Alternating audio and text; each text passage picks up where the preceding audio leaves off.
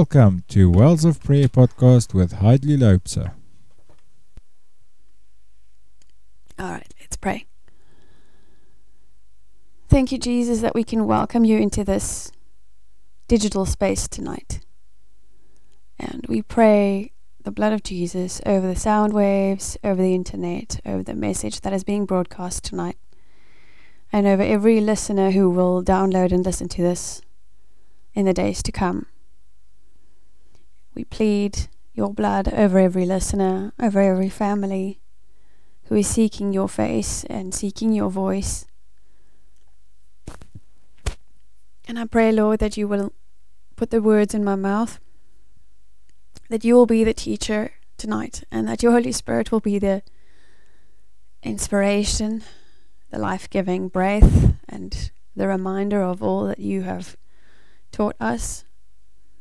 And I thank you, Lord, that you are rearranging the things we know and things we thought we knew and pouring the power of your word and your truth and your perspective into all the places where we have little holes and gaps and pieces missing. I thank you, Lord, that you are coloring in the picture for each one of us, regardless of our background, where we come from, how we came to know you and how we first learned about you and about your word.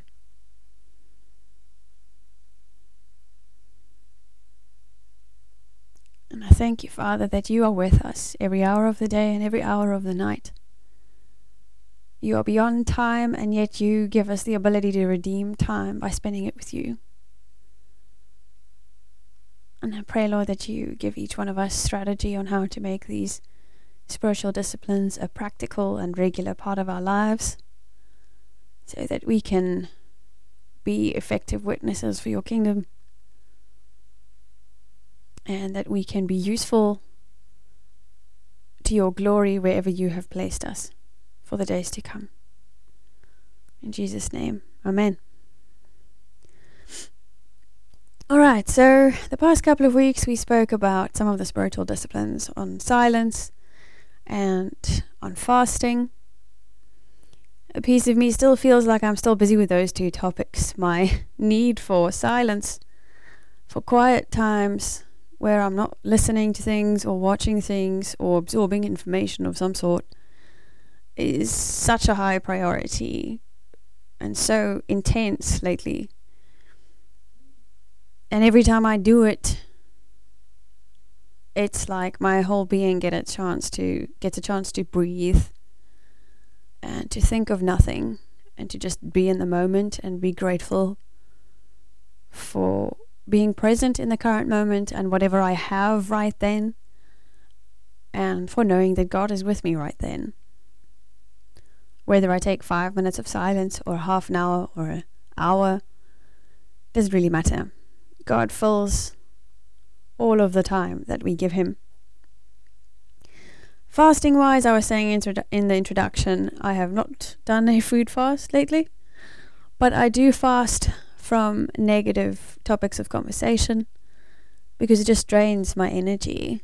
I tend to avoid at the moment conversations about topics that are not relevant or that does not contribute anything or that does not edify or lift the spirit. There's already so much negativity in the world, and we don't need to add to that.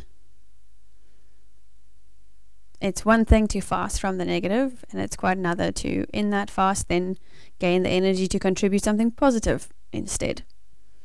And I find that is the line where I'm currently living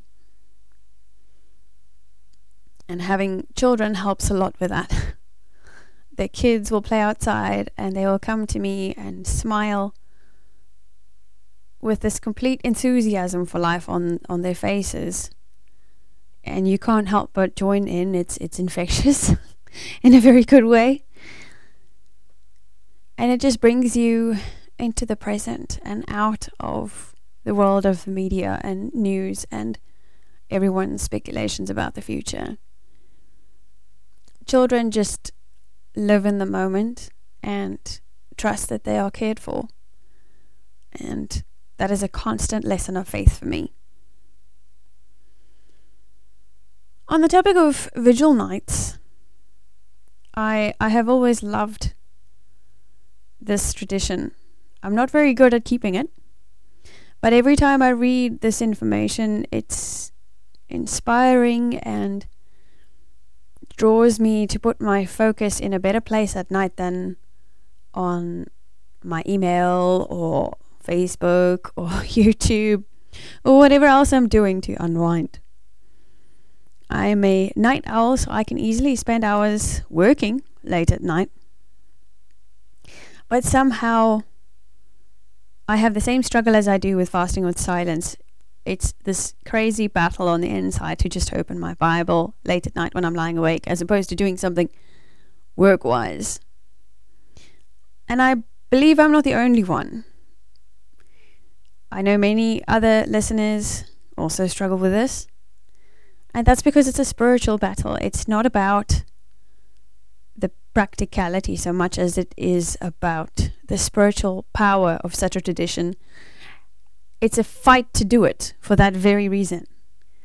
It's a fight to be in a low mood emotionally, feeling down about your life and your circumstances and your bills, all of those things and to choose to direct your focus out of that state of mind to your prayer book and pick it up and pray a couple of Psalms until you've encouraged yourself in the Lord. It's really such a simple task. It's not something complicated that I'm sharing. It's very simple. But it can be so hard to do it. I want to encourage you to persevere in the spiritual battle of doing these things.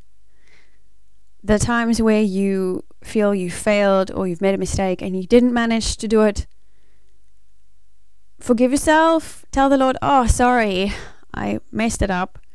Help me do better next time. And you know what? Tomorrow morning when you get up, there is new mercy for a new day and you can start over.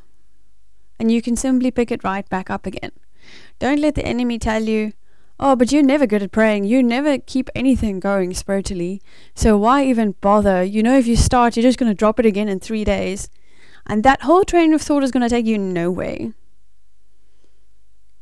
Remember what I said in the beginning. It's not about how much you pray or how how religiously you can tick off every single day's time of prayer. It's about keeping the relationship with the Lord going and using the tools to do that everyone's going to have a day where you miss out or you're not able to do as much of your spiritual discipline practice as you would like. But it's your heart that counts. So, what is a vigil night? It's a tradition that began as a continuation of the Jewish tradition of starting a new day on the sunset of the day before. There are a couple of different occasions to hold a night vigil such as a prayer time before a big event, but it can generally be any time you spend in prayer and waiting on God. I'm sure there was a vigil night or two before the It's Time event was held and the events we've seen since then, for instance. Another example is when a community faces a serious challenge. Such a prayer vigil can also bring people together in unity of spirit, strengthening and healing each other as they do so. You can do it in a group, each one taking two hours, and so cover the night in prayer. This is called a prayer watch, and there's a movement that started in around the late 90s into early 2000 called the 24 7 prayer watch movement. I'm sure many of you remember that or have seen it, where people keep intercessory prayer and worship going day and night with people taking shifts. It's an incredibly powerful way of releasing the word in an area to overcome strongholds as well.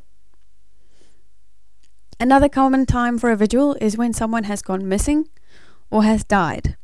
In all of these situations, it's a time to press into the Lord for strength and to pray about life and death and the eternity of both. As for tonight's teaching, we'll discuss vigil nights in the context of it being a spiritual discipline a night of spiritual watchkeeping, in a way. The hours of the night are spent poring over the Word, praying it through from sunset until sunrise. It is a work of the Holy Spirit to do this. He gives you the strength to do it if you have the heart for it. To just give you some context in Scripture, Jesus prayed in Gethsemane the night before his crucifixion. The disciples also gathered in the upper room for prayer, waiting on the Holy Spirit, and they were there for a number of days. Other references include Psalm 59, verse 9 I will watch for you, for God is my stronghold.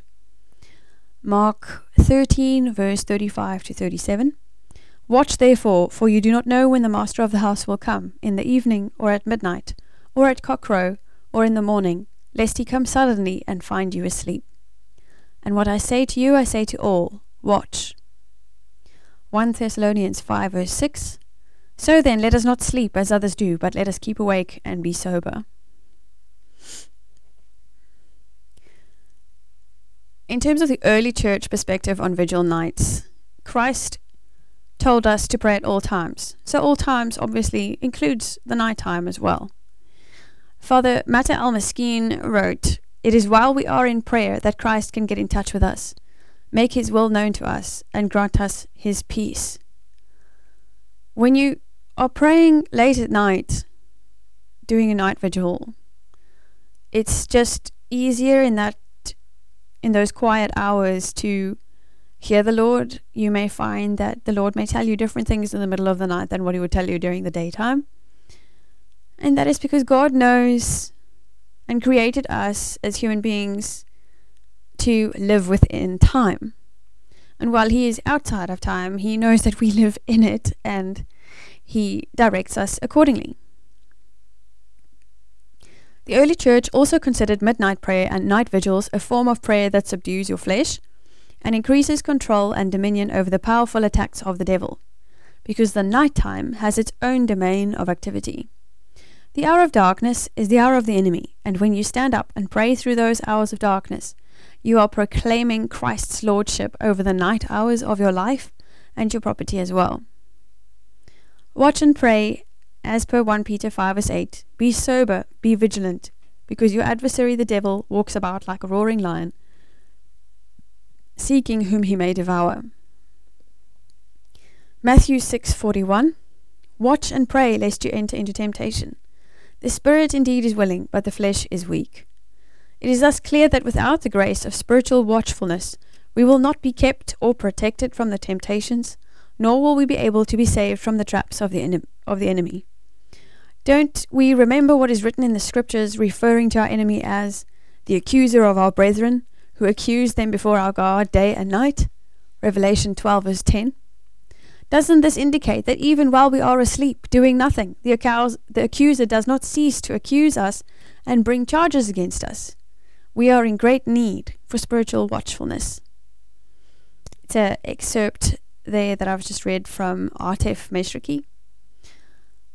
To continue some more scripture verses, 1 Corinthians 16, verse 13 and 14. Watch, stand fast in the faith, be brave, be strong. Let all that you do be done with love. Ephesians 6:18 Praying always with all prayer and supplication in the spirit, being watchful to this end with all perseverance and supplication for all the saints. Colossians 4 verse 2 Continue earnestly in prayer, being vigilant in it with thanksgiving. St. Philotheos of Sinai, 8th century, from the Philokalia said, if attentiveness and prayer are daily joined together, they become like Elijah's fire bearing chariot mentioned in 2 Kings 2, verse 11, raising us to heaven. I love that quote because I love the picture that it makes you think about. If you if you regularly practice prayer and are able to turn all your attention to it, you are born on the energy of that to heaven. Why why bother with a vigil night? Obviously, sleep is important, and you do need that. But why make vigil nights a regular practice from time to time? Especially when it's winter and it's freezing cold, and the one thing you can think about is just spending another hour in deep sleep. The purpose of vigil nights includes the following eight points.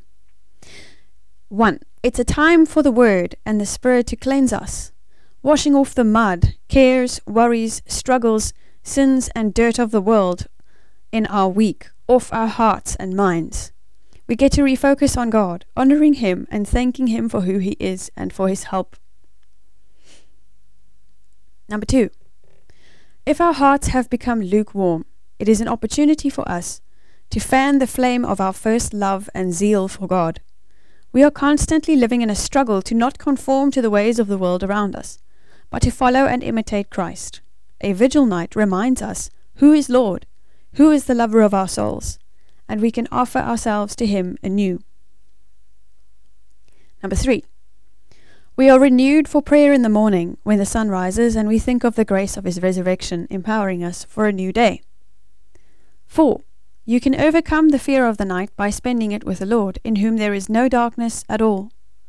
The psalmist also said in Psalm 18, verse 28, You are the light in my darkness. If you find yourself having spiritual struggles in the middle of the night, or feeling like that is the time where depression most clouds your mind and your emotions and your whole attitude and perspective on life. Vigil nights for you. 5. Vigil nights are a spiritual discipline, a form of training that can bring great rewards and strength of spirit over time. It takes diligent effort to keep putting off your old man, your past, your old ways of thinking, and to put on Christ, His Word, His thoughts, and His ways.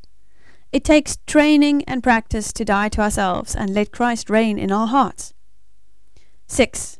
As St. Paul put it, I reckon that the sufferings of this present time are not worthy to be compared with the glory that shall be revealed in us. Romans 5:18. A night vigil is a small inconvenience that helps us train and become more effective in Christ's kingdom purposes. 7.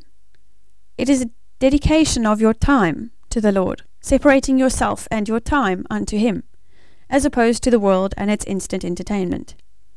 The world may party on a Friday or a Saturday night, spending hours on Netflix or YouTube. But the early church spent Saturday nights in prayer before the Lord. Which option do you think will sharpen your spiritual life with clarity to hear God's voice, clarity and discernment, and strength of character to follow God's word? Which option do you think will leave your soul more deeply fulfilled? Now, just to put that in perspective, I'm not saying you can never have any fun and never unwind and watch a funny movie with friends or family. That's not at all what I'm saying. I'm saying that if it's a habit for you to spend time on other entertainment rather than the word, if if if that kind of entertainment and fun has become an idol to the point where you never open your Bible, then it's a problem. It is time to incorporate some sort of practice where you say, as much as there is a time and a place for fun and for unwinding, there's also a time and a place to spend diligent prayer time in the Word before God. It's also a way of saying, Christ, we are watching and waiting and longing for your coming. This is number eight. There are things that Christ may reveal to you in the hidden hours of the night that you will not have the attention span to hear or receive during the day. There are secrets He will share with you in these times that are unlike any other times with friends.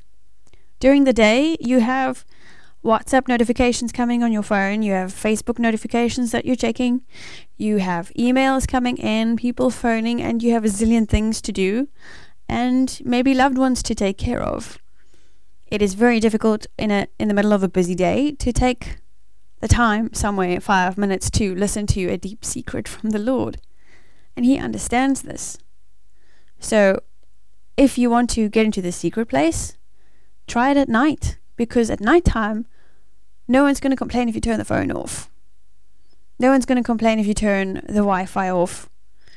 Maybe the rest of your family will get an early night's sleep, and you won't be tempted to check your phone for other notifications. The only sound you will be hearing is the quiet of the night and the whisper of the Lord's voice. So, how do you actually do this? How do you spend this huge chunk of time.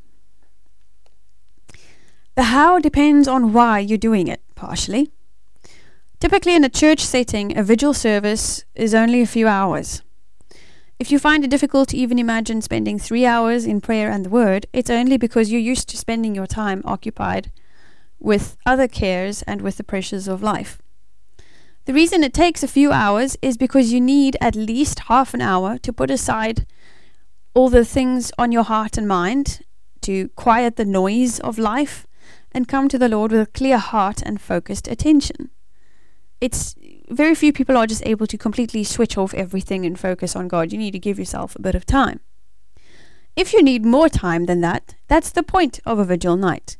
Start by committing just a couple of hours to a vigil prayer time, and then build it up from there if you don't want to commit to an entire night for a start.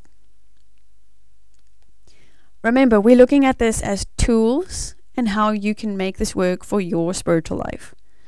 So there is absolutely no pressure to only think of a vigil night as spending the entire night awake in the Word.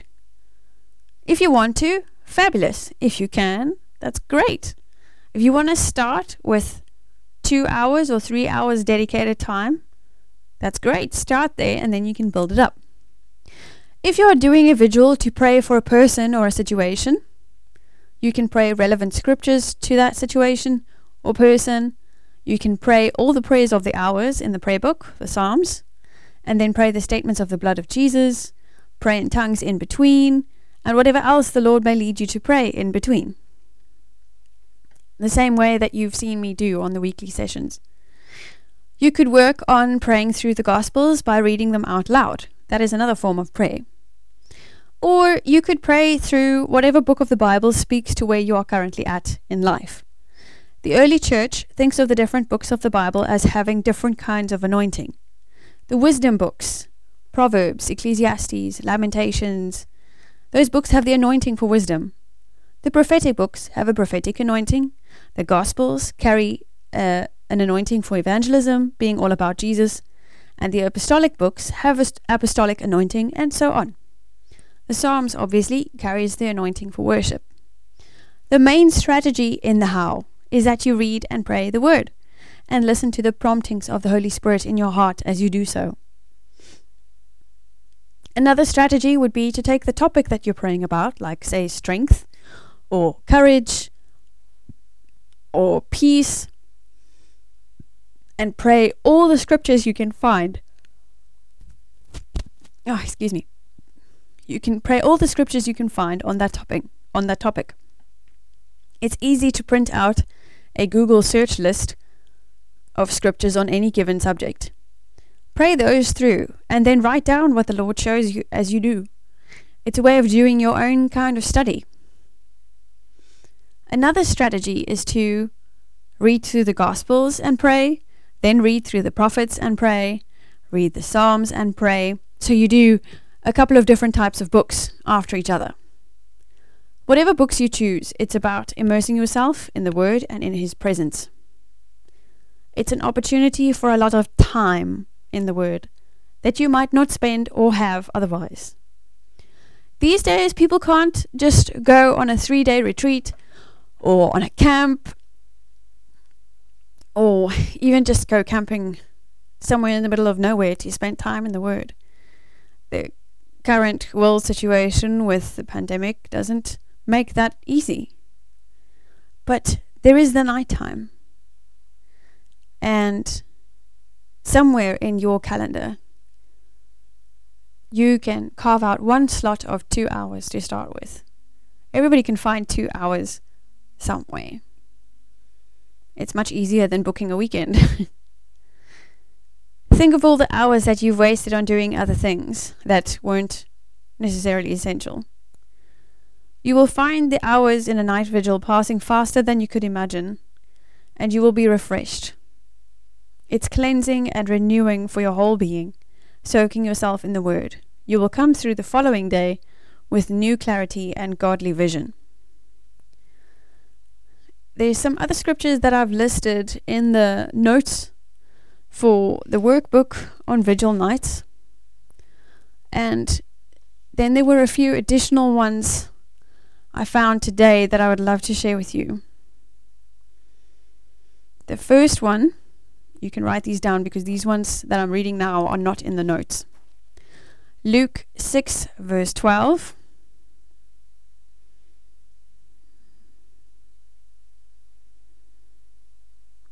Now at this time Jesus went off to the mountain to pray, and he spent the whole night in prayer to God. Remember, if Jesus did it, we can do it too. He makes it possible for us. Next one is Acts 16, verse 25. About midnight, when Paul and Silas were praying and singing hymns of praise to God, the prisoners were listening to them. This particular verse struck me because they were praying in prison and it was the middle of the night. And whether you're praying in the actual night time or praying in what you consider to be a night season in your life, you never know who else is listening. There may be other people who are trapped in their own darkness, in their own prison, who may be touched when they hear you praying and spending that time in the Word. Because the Word that you send forth when you are d- doing a vigil night is not just for your benefit. Of course, it benefits you, but it benefits the lives of everyone around you because you are proclaiming Scripture into the air around you, to creation around you. And the, the enemy also hears it and is extremely powerful. And that word that you pray will go forth to accomplish what it's been sent to do. Another scripture is Psalm 119, verse 62 and 148.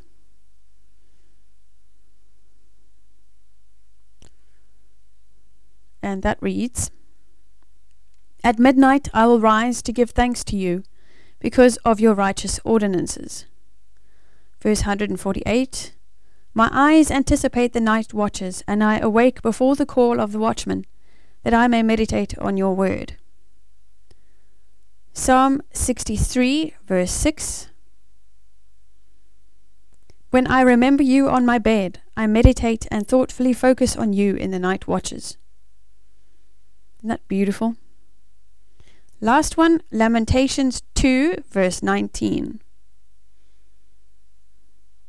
Arise, cry aloud in the night, at the beginning of the night watches.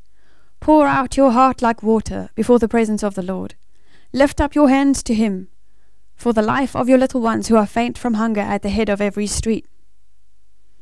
This verse struck me because, again, it's like describing the times we live in. There are people who don't have enough to eat. There are children who have no idea what will happen next and we are the ones who are called to pray in these situations. And when you take a vigil night, like I said, of course it benefits you. But in a sense, it's also like raising up a spiritual lighthouse, a beacon of strength that other people can draw from. Because that power will fill your life and it will touch other people that you meet and strengthen them as well.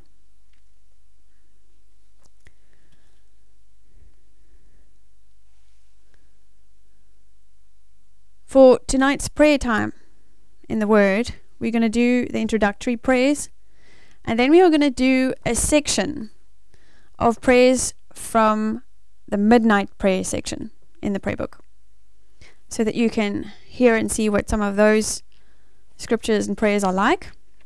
They are mostly taken from Psalm 119, but don't worry, I'm not going to pray the entire Psalm 119 tonight. You can do that on your own. But we can pray through some of it together. So let's start with the introductory prayers. In the name of the Father, and the Son, and the Holy Spirit, one God. Amen. Lord have mercy, Lord have mercy, Lord bless us. Amen. Glory be to the Father, and to the Son, and to the Holy Spirit, now and forever and ever. Amen. Our Father, who art in heaven, hallowed be your name. Your kingdom come, your will be done, on earth as it is in heaven. Give us this day our daily bread, and forgive us our sins, as we forgive those who sin against us. And lead us not into temptation, but deliver us from evil. Through Jesus Christ our Lord. For yours is the kingdom, the power, and the glory forever. Amen. We give thanks to the gracious and merciful God, the Father of our Lord God and Saviour Jesus Christ. For you have protected, helped, and accepted us, had compassion upon us, supported us, and brought us till this hour. We also ask the Almighty God to keep us in peace this blessed day and all the days of our life. We thank you, Lord, on every occasion, in every condition, and for all things. Without you, we can do nothing. All envy, all temptation, all works of Satan, all schemes of the wicked, rising up of enemies, seen and unseen, cast them away from us and all your people, and from this holy place.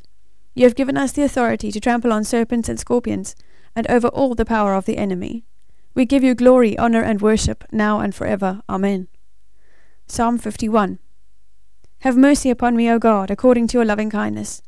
According to the multitude of your tender mercies, blot out my transgressions. Wash me thoroughly from my iniquity and cleanse me from my sin.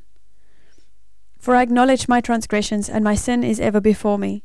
Against you, you only, have I sinned, and done this evil in your sight, that you may be found just when you speak, and blameless when you judge.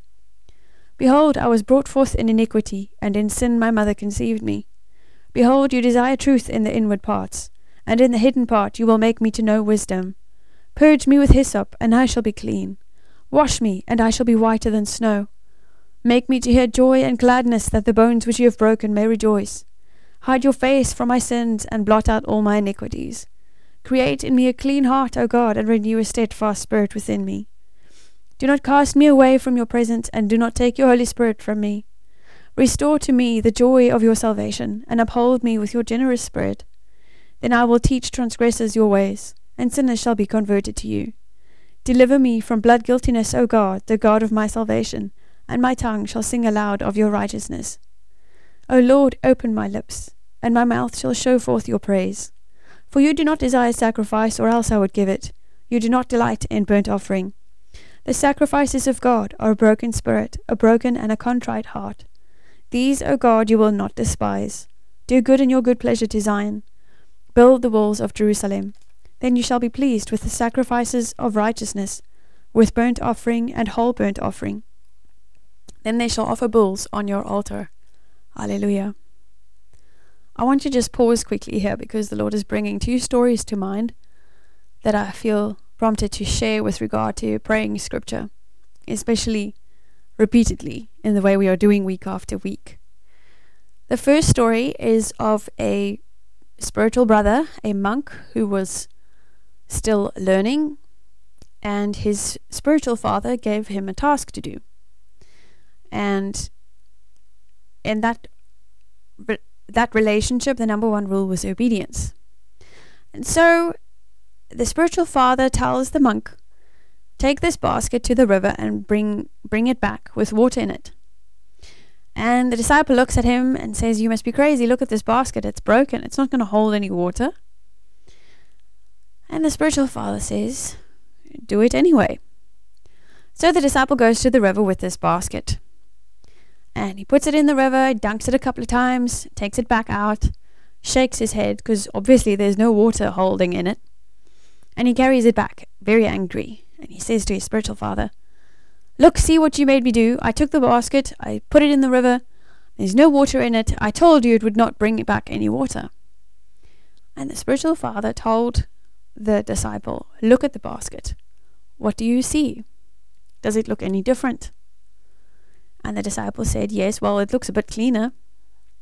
And the spiritual disciple, the spiritual father said, Exactly. When you take that basket, it's like your mind, and you dunk it into the river repeatedly, the mud gets washed off, and you can finally see that it's clear. And when your mind is clear of all the dirt that you've washed off with the word, it becomes that much easier to hear what God would have to say to you. The second story is one that really illustrates the principle of a relationship with God being more important than um, religious application of any spiritual practice. And this is a true story. There was a man who lived in a village in one of those northern countries, somewhere near Russia, I think. He was single, he did not have children, he lived alone in this village, and he had the tradition of every morning on his way to work. He had a very simple work, and he was not rich, he just lived on the basics. He would get up every morning, stop by the church on his way to his workplace, walk in and go stand in front where there was an altar, and he would say, Good morning, Lord. Um, please help me with my work today. Um, thank you. And then he would walk back out of the church and go to work. And at the end of the day, he would get into bed and he would say, Thank you, Lord, for today. And he would go to sleep. And this carried on for years until one day the man became very old and he had to go to hospital. He was very sick. And the nurses became sort of worried because no one ever came to visit him. And yet he never complained, he never seemed sad. In fact, he looked peaceful. And so the one nurse said to him, Why why do you look so happy? And he said to the nurse, Jesus came to visit me. He comes to see me every morning. And the nurse was beginning to think, Oh my dear, is, is this is he really that sick? Is it his painkillers? Is it his medication? What is happening? Is he hallucinating? And she's like, Are you sure? And he says, Yes, he, he comes in my door every morning. And so the nurse says, Well, wh- what does he do? And she's, he, the man said, Jesus comes in and then he sits by my bed and he talks to me. And the nurse was a bit worried, so she calls the local chaplain to come and see the gentleman. The chaplain comes and he sits down by the old man's bed and he says, I hear you say that Jesus comes to visit you. And the old man says, Yes, he does. And so the chaplain says, But but how? What happens? How did this come about? And the old man says to him, Well, Jesus came to me the second day I was here.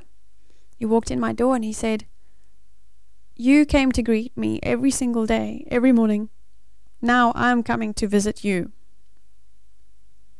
And so then Jesus would spend some time with him. And the chaplain was very moved and had nothing to say. And the following day he comes back to visit the old man, and the old man says to the chaplain, Listen, I'm going to go home soon. Jesus is going to come fetch me in three days. And the nurse also heard this, and the nurse and the chaplain were a bit worried. And sure enough, three days later, man passed away in his sleep, and he looked so peaceful. And they knew that this man had been with God and that God had been with him. And he did not pray anything deeply spiritual. He did not spend hours in vigil nights or many days in fasting. All these things that we associate with being so spiritual and being a good Christian. What made the difference was he had a relationship with Jesus. And Jesus was a part of his daily life. And so Jesus visited him when it was his time to go home. So I want to share the story with you just to so that you can keep it in your heart and picture this and that the Holy Spirit may remind you of this when you are tempted to get into performance. The midnight prayer. We commemorate the three times our Savior Jesus Christ prayed in Gethsemane during his affliction. Rise, children of light, praise the Lord of hosts. Lord, when we stand before you, take away from us the sleep of carelessness and help us to be alert. Glory to God. Amen. Psalm 134. Behold, bless the Lord, all you servants of the Lord, who by night stand in the house of the Lord. Lift up your hands in the sanctuary and bless the Lord. The Lord who made heaven and earth bless you from Zion. Glory be to you, O lover of mankind. Let my supplication come before you. Deliver me according to your word. My lips shall utter praise, for you teach me your statutes. My tongue shall speak of your word, for all your commandments are righteousness. Let your hand become my help, for I have chosen your precepts. I long for your salvation, O Lord, and your law is my delight. Let my soul live, and it shall praise you, and let your judgments help me. I have gone astray like a lost sheep. Seek your servant, for I do not forget your commandments. Alleluia. Glory be to the Father, and to the Son, and to the Holy Spirit, now and forevermore. Amen. Let God rise, and all his enemies will scatter, and those who despise his holy name will disappear. As for your people, may they multiply through your blessing, thousands performing your will. Alleluia. First service, Psalm 119. This is page 103 of the prayer book. Blessed are the undefiled in the way who walk in the law of the Lord. Blessed are those who keep his testimonies, who seek him with the whole heart. They also do no iniquity, they walk in his ways. You have commanded us to keep your precepts diligently. Oh, that my ways were directed to keep your statutes. Then I would not be ashamed when I look into all your commandments. I will praise you with uprightness of heart when I learn your righteous judgments. I will keep your statutes. Do not forsake me utterly. Glory be to you, O lover of mankind.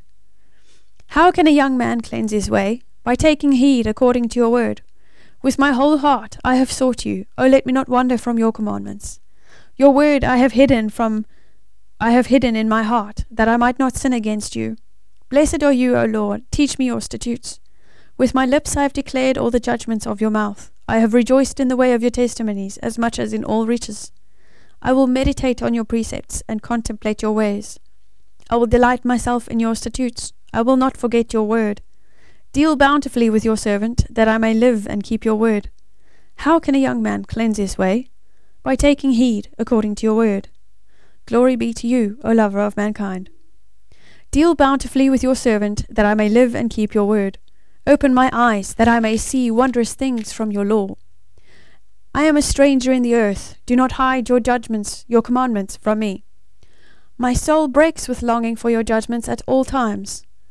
You rebuke the proud, the cursed, who stray from your commandments. Remove from me reproach and contempt, for I have kept your testimonies. Princes also sit and speak against me, but your servant meditates on your statutes. Your testimonies also are my delight and my counselors. Glory be to you, O lover of mankind. My soul clings to the dust. Revive me according to your word. I have declared my ways, and you answered me. Teach me your statutes. Make me understand the way of your precepts. So shall I meditate on your wondrous works. My soul melts from heaviness. Strengthen me according to your word. Remove from me the way of lying, and grant me your law graciously. I have chosen the way of truth. Your judgments I have laid before me. I cling to your testimonies, O Lord. Do not put me to shame. I will run in the way of your commandments, for you shall enlarge my heart. Glory be to you, O lover of mankind. Teach me, O Lord, the way of your statutes, and I shall keep it to the end. Give me understanding, and I shall keep your law. Indeed, I shall observe it with my whole heart. Make me walk in the path of your commandments, for I delight in it. Incline my heart to your testimonies, and not to covetousness. Turn away my eyes from looking at worthless things, and revive me in your way. Establish your word to your servant who is devoted to fearing you. Turn away my reproach with which I dread, for your judgments are good. Behold, I long for your precepts. Revive me in your righteousness. Glory be to you, O lover of mankind.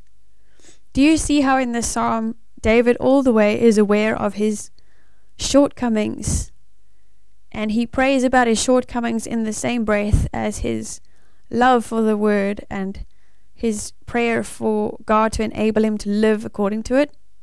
That's what this is all about. Let your mercies come also to me, O Lord, your salvation according to your word. So shall I have an answer for him who reproaches me, for I trust in your word. And take not the word of truth utterly out of my mouth, for I have hoped in your ordinances. So shall I keep your law continually, for ever and ever and I will walk at liberty, for I will seek your precepts. I will speak of your testimonies also before kings, and will not be ashamed, and I will delight myself in your commandments, which I love. My hands also I will lift up to your commandments, which I love, and I will meditate on your statutes. Glory be to you, O lover of mankind.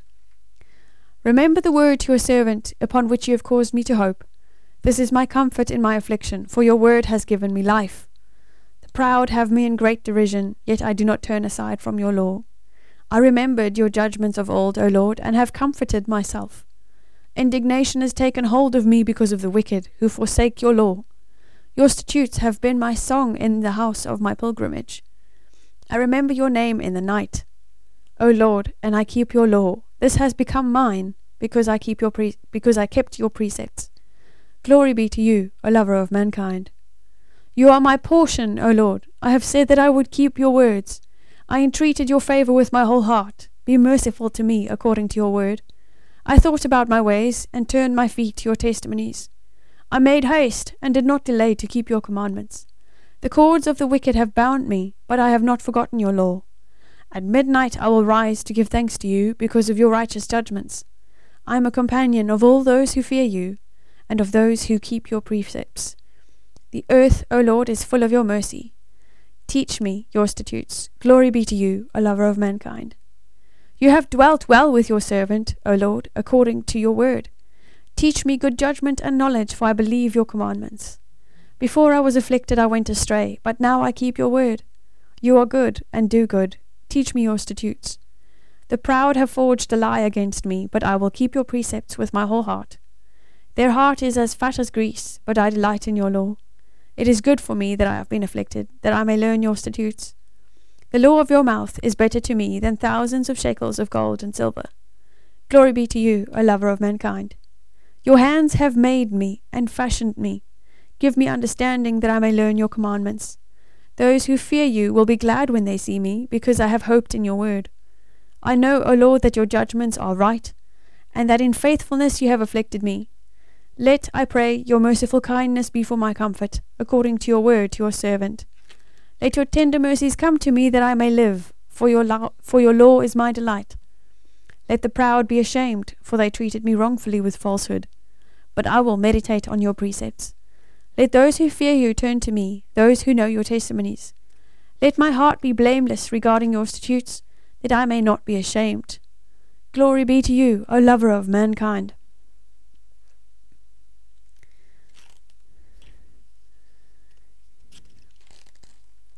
I'm going to skip the next 10 sections of this so we can do the gospel section. Matthew 25, verse 1 to 13. Then the kingdom of heaven shall be likened to ten virgins who took their lamps and went out to meet the bridegroom. Now five of them were wise, and five were foolish. Those who were foolish took their lamps and took no oil with them, but the wise took oil in their vessels with their lamps. But while the bridegroom was delayed, they all slumbered and slept. And at midnight a cry was heard, Behold, the bridegroom is coming, go out to meet him. Then all those virgins arose and trimmed their lamps. And the foolish said to the wise, Give us some of your oil, for our lamps are going out. But the wise answered, saying, No, lest there should not be enough for us and you. But go rather to those who sell and buy for yourselves. And while they went to buy, the bridegroom came. And those who were ready went in with him to the wedding, and the door was shut. Afterward the other virgins came also, saying, Lord, Lord, open to us. But he answered and said, Assuredly I say to you, I do not know you. Watch therefore, for you do not know neither the de- neither the de- neither the day nor the hour in which the Son of Man is coming. Glory be to God forever. Amen. Behold, the bridegroom comes at midnight. Blessed is he, blessed is the servant whom he finds awake, but he who is found asleep does not deserve to go with him. Keep your watch, my soul, lest you go sleep and be thrown outside the kingdom. Be awake and shout, Holy, holy, holy are you, God. Glory be to the Father, the Son, and the Holy Spirit. Holy, holy, holy is the Lord of hosts. Heaven and earth are full of your glory and honour. O Lord God of hosts, be with us, for we have no other supporter in our struggles and trials but you. Forgive us our sins, which we have done willingly and unwillingly, and those which we committed knowingly and unknowingly, the hidden and the visible. O Lord, forgive us for the sake of your holy name that is called upon us, and according to your mercy, and not to our sins. Now you will see in the rest of the midnight prayers there is the second service, where you pray the Psalms of the sunset prayer, and then there is a gospel section and some more prayers. Then there is the third service, where you pray all the Psalms of the prayer before sleeping, and another gospel section, and some more prayers. And then there is a concluding prayer. So you can go through all of that, and you will have done a night vigil. Now let's finish with statements of the blood of Jesus. The blood of Jesus has redeemed me from the hand of Satan. The blood of Jesus has redeemed me from every curse. In Christ Jesus I am free from every curse and blessed with all blessings. I shall be blessed in my place, and my affairs shall be blessed. I shall be blessed at my work, and the fruits of my labor shall be blessed. I shall be blessed when I come in, and I shall be blessed when I go out. The Lord will cause my enemies who rise up against me to be defeated before my face. They will come at me from one direction, but flee from me in seven. The Lord will send a blessing on my barns and on everything I put my hand to. And the Lord my God will bless me in the land he is giving me. The Lord will establish me as his holy people. Then all the peoples on earth will see that I am called by the name of the Lord, and they will fear me. The Lord will grant me abundant prosperity. The Lord will open the heavens, the storehouse of his bounty, to, st- to send rain on my land in season, and to bless all the work of my hands. So I will lend to many nations, but will borrow from none. The Lord will make me the head, not the tail, and I will always be at the top, never at the bottom. And Lord God, we will keep standing together in faith and we will keep praying these prayers that fly in the face of all the circumstances currently surrounding us of doom and gloom and poverty and loss and complete financial ruin. We are going to stand up and pray these truths and declare that God, you are still a God of abundance. No matter what our bank accounts look like, no matter what our lives look like, no matter where we live or what we eat, you are God, you are good, you are our life, you are the bread of life, and you are the one who sustains us. And doing your will is a better food than whatever we have in our pantries. We declare this, Lord, because we are your people and we live by faith and not by sight. And while we pray for your wisdom to be responsible with what we have, we also pray for the courage to keep the faith and sharing the faith and giving what we have to others who also have need of your word and of your provision. The blood of Jesus has sealed an eternal covenant for me. The blood of Jesus has reconciled me to and granted me peace with God, the Father, all people, and all creation. The blood of Jesus has granted me forgiveness of all my sins. The blood of Jesus, the Son of God, cleanses me from all sin. The blood of Jesus justifies me from all condemnation, so all the accusations of the devil against me are nullified. He makes me righteous as though I have never sinned. The blood of Jesus sanctifies me and consecrates me, so I become belonging to my Lord, dedicated to Him and set apart for His ministry. The blood of Jesus cleanses my conscience from acts that lead to death, so that I may serve the living God. The blood of Jesus makes me enter the most holy place to serve the holy God. The blood of Jesus grants me victory over Satan and all his principalities, and victory over all the lies of the enemy about our future, about our lives, about our children's futures, about education, about finances, about provision and work. The blood of Jesus grants us victory over all this doom and gloom. The blood of Jesus grants us victory and power to proclaim the word of life over ourselves, over our children, over our family and loved ones, and over everyone who needs to hear the word of the kingdom of God. The blood of Jesus is the reason for our everlasting rejoicing. Our joy is in you, no matter what happens. Nothing can separate us from the love of God. And Lord, many of us may be called upon to live the scripture in far more detail than we would have wished. I pray, God, that you give us courage to be bold Christians to look further than our own needs and our own noses and our own short sighted, limited human perspectives, and to see things as you see them. I pray, Lord, that you give us the faith and the courage and the strength of will and the inner man to rejoice in you, in what you've given us, in the eternal hope that we have in you, in the eternal future that we have in you. That is something that nothing can take away from, that nothing and no one can take away from us.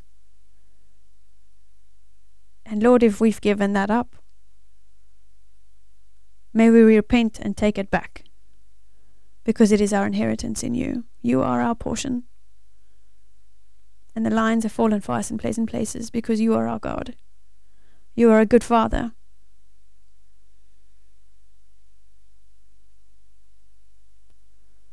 And I pray, Lord, that we would focus our mindset on that truth and not on a poverty mindset. I pray, Lord, that you bless every listener with a good night's rest. Keep us all safe until we reunite for the next session. In Jesus' name, Amen. Be blessed, everybody. See you next week.